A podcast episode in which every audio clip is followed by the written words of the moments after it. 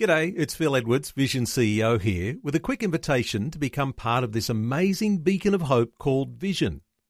Together we can put our love into action to help people of all kinds build or rebuild their lives on the truth of God.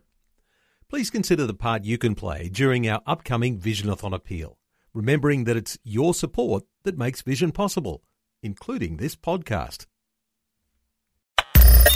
Audio on demand from Vision Christian Media exploring faith and the future.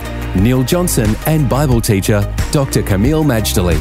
What an amazing exploration of the biblical character of Samson. In weakness and in strength. We've been talking over these past few programs about what it is to be consecrated to God and the value of having our thought life in check. Let's talk some more about that today, Kameel, because what we think sometimes then results in what we say. What are your thoughts? What we think will result in time of what we will say. And if we learn any lesson from the book of James, chapter 3, our tongue can get us into big trouble. It's set by the fire of hell, and no man can tame it. So James tells us, and it's true.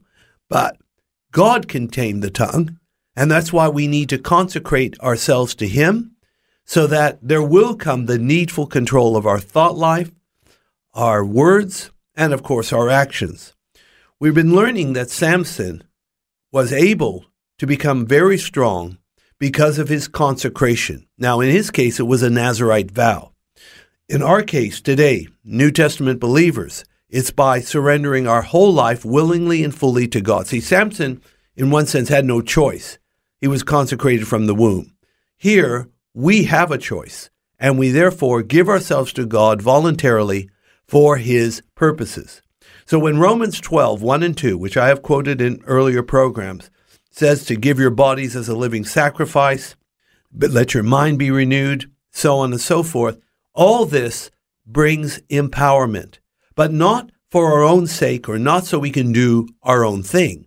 It is given so that we can fulfill the call of God on our lives. But remember, all calls from God to the various peoples around the world are not isolated, individualistic calls that have nothing to do with each other. God calls all of us, Neil, for a simple purpose. Because God is only doing one thing He's building a kingdom. And all of us who are called and chosen of Him are basically called to assist or to do our part in His kingdom building program.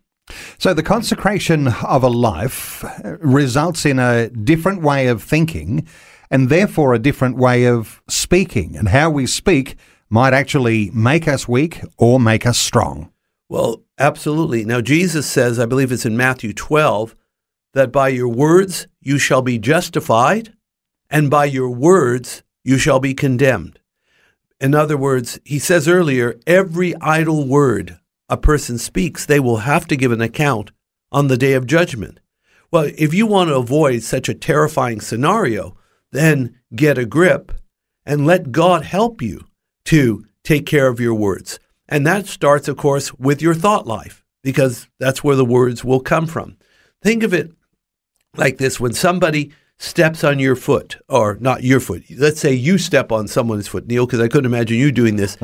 step on someone's foot and an expletive comes out. Now, nobody put that expletive in their mouth. That expletive was already floating around inside of them when it came out. Now, we expect the world to talk that way. Not that we enjoy it, but it happens. But when Christians are doing that, then we know that there's some, shall we say, major surgery that needs to be done in the heart. Well, again, consecration is the beginning to the road of purity, victory, and empowerment. Faith and the Future with Neil Johnson and Dr. Kameel Majdali from Teach All Nations. For more from Dr. Majdali, including books and DVDs on prophecy, Bible commentaries, plus today's and other episodes of Faith and the Future, go to vision.org.au. Thanks for taking time to listen to this audio on demand from Vision Christian Media.